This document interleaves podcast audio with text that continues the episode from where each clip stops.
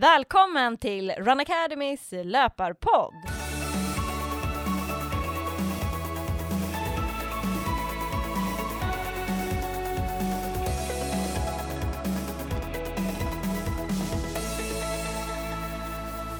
Det här är podden för alla er som gillar löpning. I dagens avsnitt kommer jag, Petra Kindlund, som har grundat Run Academy, tillsammans med min kollega och snabba elitlöparen Johanna Wecklund att eh, fokusera på någonting som kan vara en riktig baksida just med löpning och det är ju skadorna.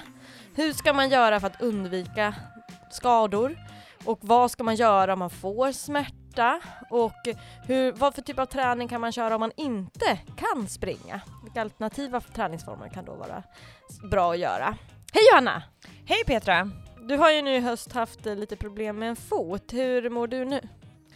Ja, det är väl inte så bra. Eh, jag eh, fick, alltså egentligen har jag haft de här problemen ända sedan vår, alltså tidig vinter vår, mm, i, från februari nästan.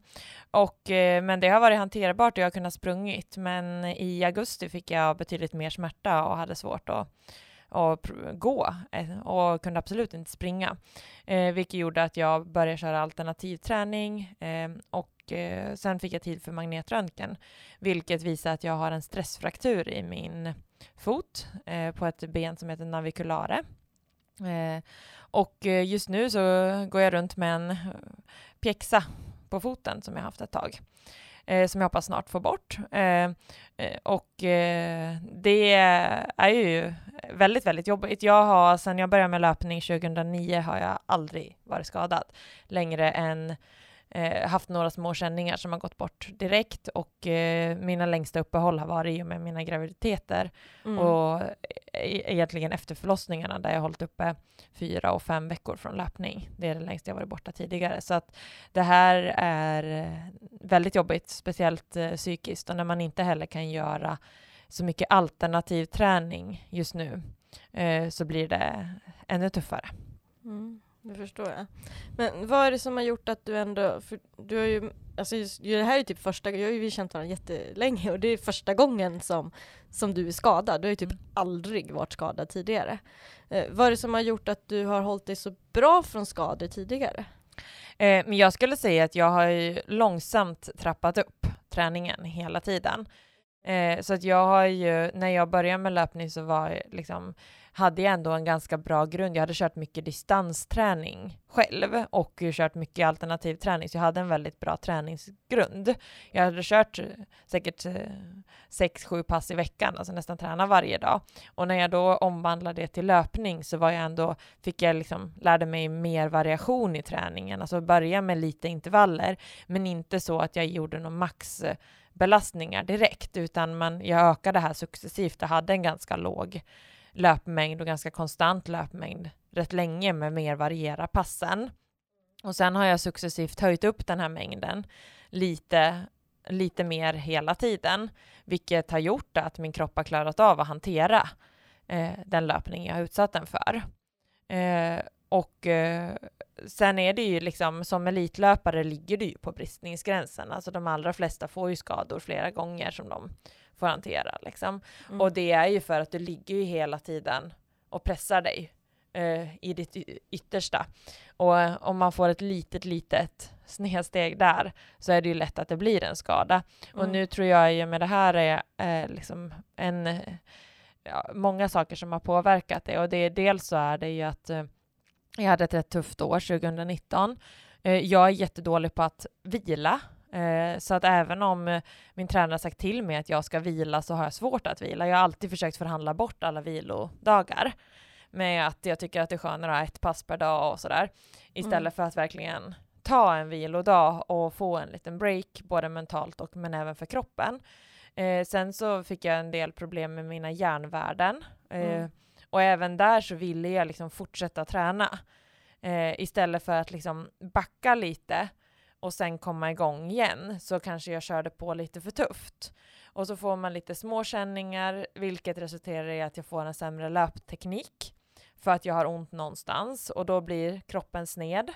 Så att jag skulle, om jag skulle backa bandet nu Mm. Eh, så eh, skulle jag nog eh, eh, ha liksom tidigare, alltså även om jag direkt när jag fick de små känningarna i- li- tog hjälp, jag går, jag går till sjukgymnast, naprapat, massör, veckor, alltså ofta och får hjälp, eh, så tror jag att jag hade behövt backa lite eh, och verkligen lyssnat ännu mer att nu, nu får jag ta det lite lugnt ett tag. Mm. Eh, men eh, sen vet man ju inte, alltså det är ju just sådana här stressfrakturer kan ju komma ganska plötsligt också. Och man kan ju ha haft det, jag kan ju ha haft det i, ända sedan jag fick min första lite känning i februari. Men att det var ju hanterbart till en början. Mm. Så det är väldigt svårt. Men jag tror att det allra viktigaste för att lyckas eh, hålla sig skadefri är ju att man ökar successivt, att man inte går från 0 till 100, utan att man hela tiden tar små steg framåt och att man vågar vila. Mm. Men där också, det är ju stor skillnad om man ligger som du verkligen så på elitnivå Mm. och verkligen vill prestera, verkligen få ut allt i kroppen. Och då måste man ju ligga på gränsen för att om du inte vågar ta den risken, då kommer du ju aldrig ta det där steget heller. Nej. Det är det, medan som en motionär, den behöver ju aldrig ta den risken. Eh, som en motionär, tycker jag, som jag förespråkar, det är att så fort man får en känning, då ska man inte springa. För det finns ingen risk, alltså varför ska du ta risken? Nej. Risken är att du får en långvarig skada. Så som motionär så brukar jag säga att så fort man får ont någonstans, någon liten känning, ta tre dagar vila från löpning. Eh, och sen, om det inte hjälper efter tre dagar, sök hjälp. Mm. Eh, så att man tidigt får hjälp med övningar och så man kan göra för att det inte ska bli någonting långvarigt. Eh, men sen när man är på elitnivå så är det ju sv- svårare. Liksom. Där kanske man får liten känning, då kanske man ändå måste, för man kan ju få känningar hela tiden när man Ja, ligger ja, på ja. den belastningen och då blir det ju svårt liksom vad är riktig känning och vad inte, alltså det blir en annan grej. Och man måste kanske ta lite så här risker och chansningar för att liksom ta sig till den nivån som du ändå har gjort. Ja. Och sen är det ju svårt liksom. Jag, jag tror att jag har ganska hög smärttröskel, vilket innebär att så här, småkänningar, så jag, det, det går ofta att springa sig igenom för mig. Eh, och jag kan, liksom, jag kan inte säga att jag hade så ont heller och tycker inte att det gör ont nu heller i själva där jag har min stressfraktur och då är det ju svårt. Liksom, det, det är inte alltid där man exakt har ont eh, som problemet sitter heller. Mm. Och det är det där som gör det så här ganska mm, lite småklurigt. Att eh, även om man har ont i en fot så kan ju problemet komma någon annanstans ifrån. Mm. Och det är därför det är så bra att man söker hjälp. Mm. Eh, för att verkligen, eh, och att man söker hjälp tidigt så att man får reda på var ens problem sitter så att man kan få rätt hjälp. Eh, att man inte gör någon så här egen diagnos hemma heller. Nej, exakt. Eh, för det kan ju lätt bli farligt, så gör man någonting, man bara ja men det här, jag googlar den här. Och Mm. jag s- var lite så här när jag fick min eh, stressfraktur nu och så försökte jag googla på navikulare stressfraktur och det finns ingenting nästan att googla. Man hittar ingen information. Jag blev nästan stressad av att jag inte hittar någon information, även om jag har fått jättebra hjälp. Men jag vill ändå hitta någonting som säger att man ska kunna göra mer än vad jag får göra.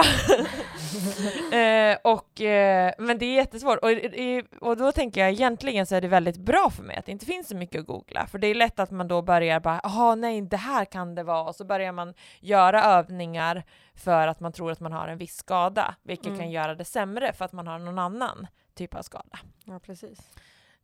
Och, och sen som du är inne på att man verkligen, verkligen som motionär ska ta löpvila om man får ont Mm. direkt. Precis.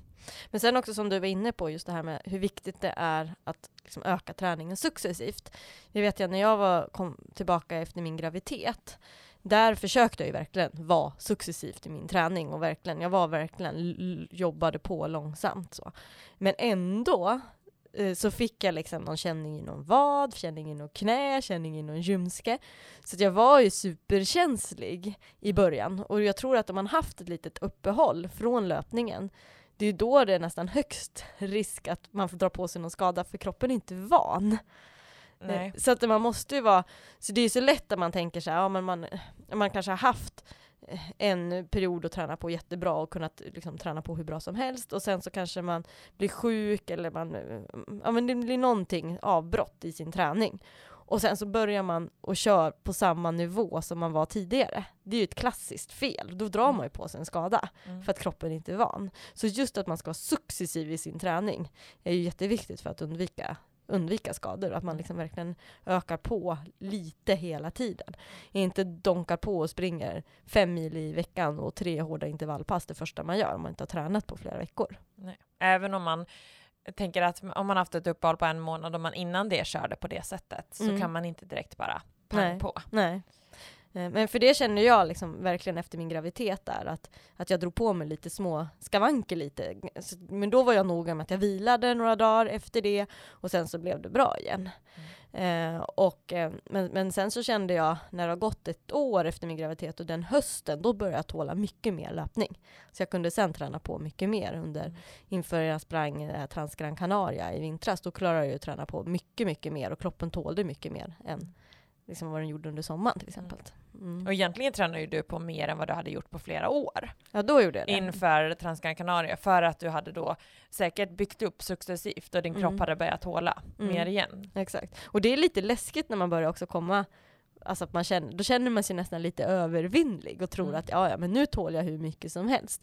Och det kan ju nästan vara lite så att när man är på toppen, för så kan det vara lite för dig också, Mm. när, när man är på sin absoluta topp och känner sig oövervinnlig, då tror man ju inte att, alltså det sista man tror kommer hända är att man drar på sig en skada.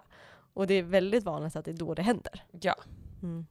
Att man drar på sig någonting. Mm. Eh, när man är i sin bästa form. Ja, exakt. Mm. Så är det. Men eh, hur ska man tänka då för att, eh, mer för att undvika skador som motionär skulle du säga? Jag tror också att en viktig bit är ju när man ökar träning och när man börjar träna är att man också reglerar sin kost. Mm. Alltså att du får i dig rätt energi. För Mm. får du inte i dig rätt energi eh, så eh, är det ju också risk för skador. Ofta är det ju så att man kanske får i sig för lite kolhydrater som är det viktigaste för oss som löpare. Eh, men också att du får i dig för lite protein och då kan du inte bygga muskler. Eh, vilket man också gör inom, alltså med löpning. Du stärker ju de muskler som, du är, som är primära för dig som löpare. Och får du inte i dig rätt energi och rätt energibalans liksom, med kolhydrater, fetter, proteiner eh, så är det ju eh, svårt att också utvecklas. Och då är det ju lätt att du, har man energibrist så är det ju lätt att man också blir skadad eller att man äter fel energi. Mm. Om du äter väldigt mycket eh, socker och den typ av energi, alltså mycket sötsaker, men inte får i dig rätt näringsämnen så är det också risk att du Mm. drar på dig skada. Så det tror jag är en viktig bit, att du har rätt kost. Eh, sen har vi som vi sagt varit inne på att man ska öka successivt. Eh, och återhämtning. Alltså en annan sak när man tränar mycket är ju att man behöver också återhämtning. Eh, och återhämtning är ju eh, via, alltså sömn. Du behöver sova på nätterna för att det är ju då du bygger upp det du har brutit ner genom träning. Eh, och får du för lite nattsömn eller för lite återhämtning mellan dina pass så är det också rätt att du blir skadad. Och det här gäller ju också hur du bygger upp dina träningspass under en vecka. Kör du tuffa pass dagen efter varandra så hinner inte kroppen återhämta sig mellan passen. Utan det gäller att man liksom eh, kör ett eh, tufft pass, kanske på, man vill säga att man kör, måndag kör man distans, och kör man på onsdagen kör man tuffa intervaller. Eh, då kan du inte på torsdagen gå ut och köra något tuffare pass igen, utan då, om du ska träna, så behöver du träna något lugnare pass. Alternativt köra kanske ett styrkepass. Eh, och sen så att man får liksom dagar mellan sina hårda pass. Minst eh, en dag mellan, helst två dagar mellan, beroende lite på hur väl tränad du är och hur mycket det hårda passet sliter. Eh, och sen också att du får in styrka Mm. i eh, träningen. Det är väldigt viktigt, alltså ju äldre du blir desto viktigare i styrketräningen också. Mm. Just för att muskelmassan blir ju faktiskt mindre ju äldre man blir. Så att det blir ännu viktigare att köra styrka ju äldre man blir. Mm. För att också förebygga skador men också för att få till ett bra löpsteg och sådär. Mm. Ehm, Men sen när vi pratar om återhämtning där, eh, andra faktorer också, så stress Mm. i livet generellt. Har man väldigt mycket och är väldigt stressad så påverkar ju det också återhämtningen. Ja. Och det kan ju också vara såna här positiva saker, man ska gifta sig eller alltså någonting så här härligt som händer kan ju också bli en stress för kroppen. Eh, Så att man kan tänka på att är man i en väldigt stressig period, då kanske man inte ska stressa in massa träning. Man kanske kan köra, det är ju alltid bra att träna och hålla igång även om man är stressad. Men man kanske inte ska köra liksom den hårdaste träningsveckan samtidigt som man har den mest intensiva veckan på jobbet också. Mm. Så man försöker liksom anpassa lite. Är det lite lättare, mindre en vecka lite mindre grejer man har planerat så kanske man kör hårdare den veckan istället.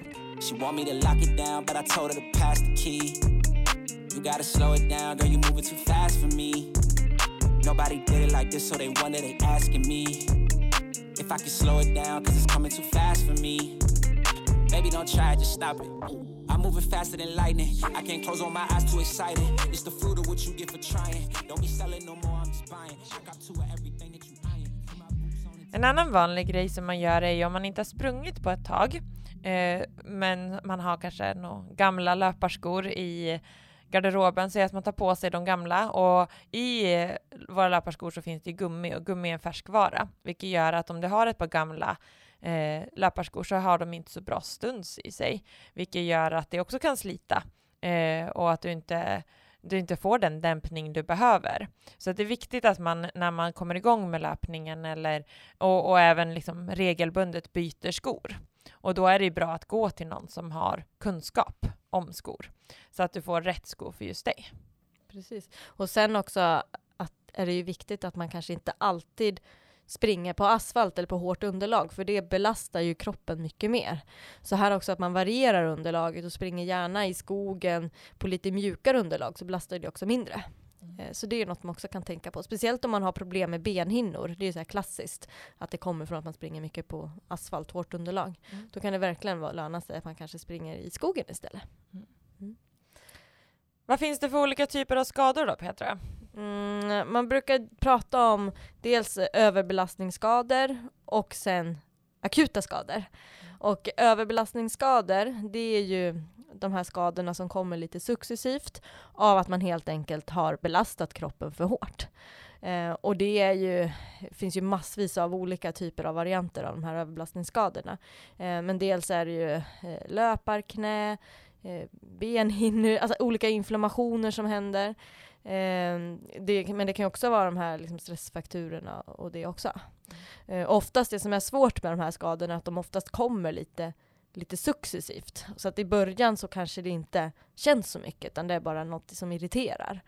Och sen så om man fortsätter springa på det här så blir det successivt värre. Och ibland kan det också vara att det kanske inte ens gör ont så mycket under själva passet. Eh, det har jag haft flera så skador, att man har, det känns nästan ingenting under, utan det kommer efteråt. Mm. Och det kan ju vara väldigt lurigt, mm. eh, när man inte ens känner så mycket under själva passet, för då är det lättare att bromsa sig själv, men att det kommer efter. Eh, och man kan väl säga att det är nästan ännu farligare när det faktiskt kommer, att det gör ondare efter man har sprungit än vad det gjorde innan. Alltså, mm. alltså att det verkligen blir värre av löpningen. Eh, har man att det är en känning som känns lite under tiden men den kanske inte blir värre sen efteråt, då är det ju inte lika farligt så. Mm. Men generellt så tycker jag att det är en bra regel att man smärta, det, det är ju ett, ett sätt för kroppen att säga att någonting är fel. Så det gäller att lyssna på de signalerna. Mm. Eh, och sen har vi de här akuta skadorna. Eh, och det är ju mer så här, muskelbristning som kan hända om man springer på för snabbt, kanske inte tillräckligt uppvärmd. Eh, man vrickar foten, eh, ja, man får eh, kanske en sträckning, alltså sådana skador. Och där, eh, där handlar det ju verkligen om att man gör någon, agerar snabbt för att stoppa blödningen. Är det en muskelbristning så gäller det verkligen att lägga tyngd på det så snabbt som möjligt efter skadan har man bara en handtryck med handen eller någonting, helst, helst en linda, man lindar in det med en hårt tryck för att stoppa blödningen. Och sen har vi då, eh, men, eh, om man vrickar foten, där är ju samma sak, eh, att man behöver eh, linda eh, och lägga i högläge fort så att man får liksom också stopp på blödningen. Mm. Där hade jag min, eh, min Andreas, min man, han vrickade foten i helgen rätt rejält. Han lyssnade ju inte riktigt på det där. Han eh, fortsatte ju springa tre kilometer till och sen så när jag kom hem efter två timmar, då skulle vi linda in foten. Men, men hur gör man sen då? när man har, ja, nu, vi lindar ju in foten, men hur länge ska man gå med en linda efter man har vrickat foten? Hur ska man tänka där? Hur mycket? Nej men alltså egentligen det jag tycker, alltså det är ju kanske inte fyller lika mycket effekt att göra det två timmar efter, utan det där behöver ju ske direkt egentligen. Eh, och när du har lindat och lagt i högläge eh, så kan du ligga kvar så i 10-15 minuter mm. egentligen för att få liksom, man vill ju få, eh, egentligen så lindar man ju så hårt så att man får bort, alltså man lindar ju från tårna och upp mot hjärtat. Eh, och det är ju för att få liksom den och då lägger man ju också den högre än hjärtat. Just eh, och sen när man har gjort det så kan man eh, ta, för det gör ju ganska ont, det kan ju bli så att det sticker i tårna, det känns ganska obehagligt. Så då får man ju linda, eh, ta bort den hårda lindan och linda det lite lättare. Mm. Så att man, och då kan liksom börja gå tillbaka, så har man, om vi tänker på våra träningspass så försöker man, kan de gå tillbaka så är det bra att man direkt liksom går på foten. Det är inget farligt på det sättet. Nej, eh, och att man direkt försöker börja röra på foten om det är en, en, en stukning. Och sen eh, är det ju så att eh, det kan behövas att man kanske tejpar eller lindar när man springer. Alltså det kan ju vara bara för, för stöd till en början, men man vill ju försöka få bort det så fort, så fort som möjligt. För att du stärker ju fotlederna eh, när du springer och om man då har en tejpning eller något annat så förhindrar det ju att, att de här små musklerna stärks. Eh, men det kan också vara värt att stärka upp foten efter att man har haft en, en stukning. Så att, för att man inte ska få det igen. Och det här är ju balansplatta är ju bland annat bra att stå, eller stå på ett ben överhuvudtaget. Och, ja. och så gå på tårna, gå på hälarna, gå på utsidan, gå på insidan. Mm. Ja, lite sådana där övningar. Ja, så mm. man får igång lite.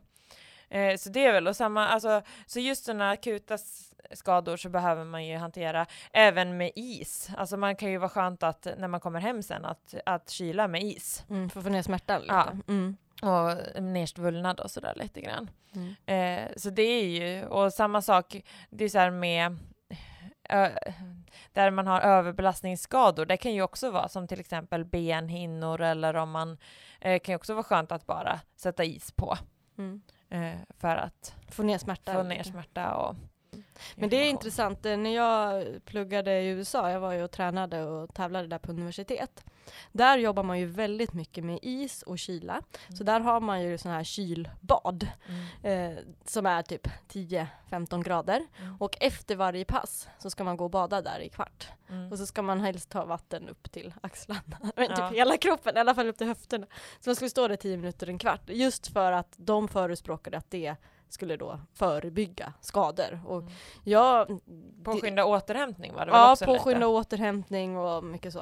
Eh, det är ju svårt liksom, det är ju mycket så här, studier som kanske säger att det inte är så. Det är mycket så här, ja, alla säger olika.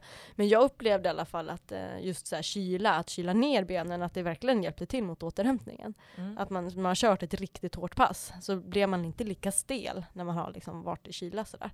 Nej. Ehm, men där brukar jag också, om jag har lite så här, småkänning, eh, så brukar jag fortfarande köra att, att jag lägger in någon is, i, eller jag lägger in ett plastglas i frysen och sen eh, när det har fryst så tar man och liksom masserar med det där plastglaset, is, som är bara is, i typ 10-15 minuter där man har ont. Det brukar, tycker jag, hjälpa lite mot den här liksom akuta smärtan. Så. Mm. Eller ja, få ner lite inflammationen något. Nu finns det ingen riktig forskning på det här, men jag tycker att det kan, liksom, man kan testa sig fram. Det är inget som kommer skada i alla fall. Nej, Nej. det är det inte. Eh, och andra, vad, vad, vad, finns det andra för liksom så lite självhjälpande grejer man kan göra om man får känning? Sen, man ska ju alltid söka hjälp såklart och få proffsig hjälp, men mm. jag tänker så här, vissa grejer kan man ju ändå göra hemma för att hjälpa till lite. Alltså jag tycker ofta att det kan vara rätt bra med lite rörlighet. Mm. Eh, jag brukar göra mycket så här, ja, men om jag känner någonstans att typ lite så här muskelknutar, att man är liksom mer stel på det sättet, men att man ändå känner att det är lite stelt i sätet eller så, då brukar jag dels rulla på foamroller, Alltså bara sitta och rulla. Jag brukar eh, stretcha ut. Vad är en foam roller för alla som inte vet vad det, är? Det är som en, som en rulle eh, som man kan liksom verkligen så här, ja men alltså ha under kroppen och rulla med. Men det funkar lika bra. Jag brukar också köra med bandyboll. Ja, på specifika punkter där man har lite ont och att verkligen rulla ut de här. För det är ofta så att när man springer eh, så blir det ju eh, belastningar liksom. Och då kan det vara lätt för att man blir lite stel och får lite så muskelknutar. Och istället för att gå till massör hela tiden eh, så kan det vara bra att göra lite sådant hemma. Eh, så, och det är samma sak, så här, rulla under fötterna kan vara jätteskönt också med boll, det brukar jag göra väldigt mycket. Eh, men också rulla på typ sätet, höfter, utsida lår, alltså lite för så här löparknä. Man tänker så, eh, att eh, rulla längs hela senan på utsidan, för det är den som är svår att få ut när man bara stretchar. Men att då rulla med boll eller formroller brukar hjälpa lite. Så blir det lättare. Eh, och även på vaderna funkar det väldigt bra.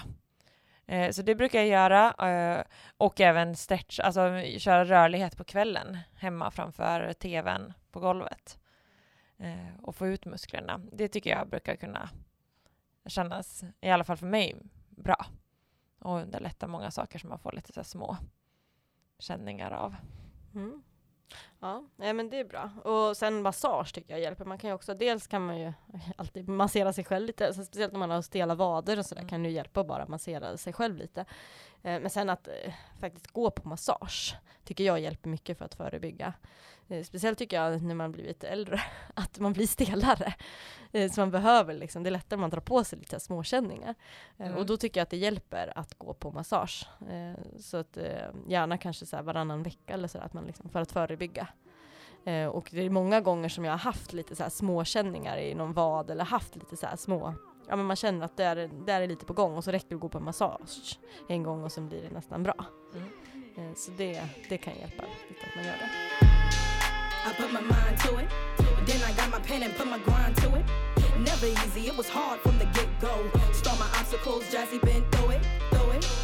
I put my mind to it. Then I got my pen and put my grind to it. Never easy, it was hard from the get go. Start my obstacles, Jazzy been. Never wanted to be abroad with my hands out, so I had to find myself. I learned to stand out. You can count me out, but like tomorrow after arm day, best believe me and more. Jazzy going sore. We ain't speaking a year, then tell me how we friends. I ain't answer to you, Molly's nah, I ain't gonna pretend. Wonder why his man got shot in the bins. It's cause homie had mad ops. Way too grown to be caught slipping. Thick thighs from eating chicken wings and french fries. Big brown eyes make a grown man cry. Men att man inte springer innebär ju, alltså om man får ont och som vi var inne på så här tre dagars regel att man ska göra något annat. Det innebär ju inte att man behöver vila helt utan eh, det kan, du kan ju göra alternativ träning. Mm, absolut. Eh, och där finns det ju jättemånga olika saker. Eh, om du har ont i benhinnor eller i vader eller hälsenor eller sådär så kan ju alternativ vara att eh, jobba på eh, till exempel cykel eller crosstrainer. Alltså när, speciellt de här, för att undvika stötarna med benhinnor så kan ju crosstrainer funka väldigt bra. Eh, det beror ju lite på hur det känns, vad du kan göra för alternativ träning. Eh, hur det känns när du utsätter kroppen för den alternativa träning. Även vattenlöpning är ju superbra. Eh, att ha, alltså där kan det vara fördel att ha sån här eh, wet west så att du kan ha liksom som ett bälte runt dig eh, så du flyter. Då är det mycket lättare att få till liksom själva löpsteget eh, eh, i vattenlöpningen, att det inte bara blir att man trampar vatten. Eh, så det är väl, eh, och just eh, crosstrainer och eh, vattenlöpning är väl de som är kanske mest lik löpningen, så du får verkligen med steget. Sen kan du ju bara för att få upp träna kondition kan du ju göra cykel, alltså köra cykel och sådär. Mm. Mm, sen ett, ett, om, man vill komma, om man kan gå, det beror på lite vad man har för skada. Eh, men att gå till exempel i slalombacke med stav, stavar, mm. man kan också gå utan.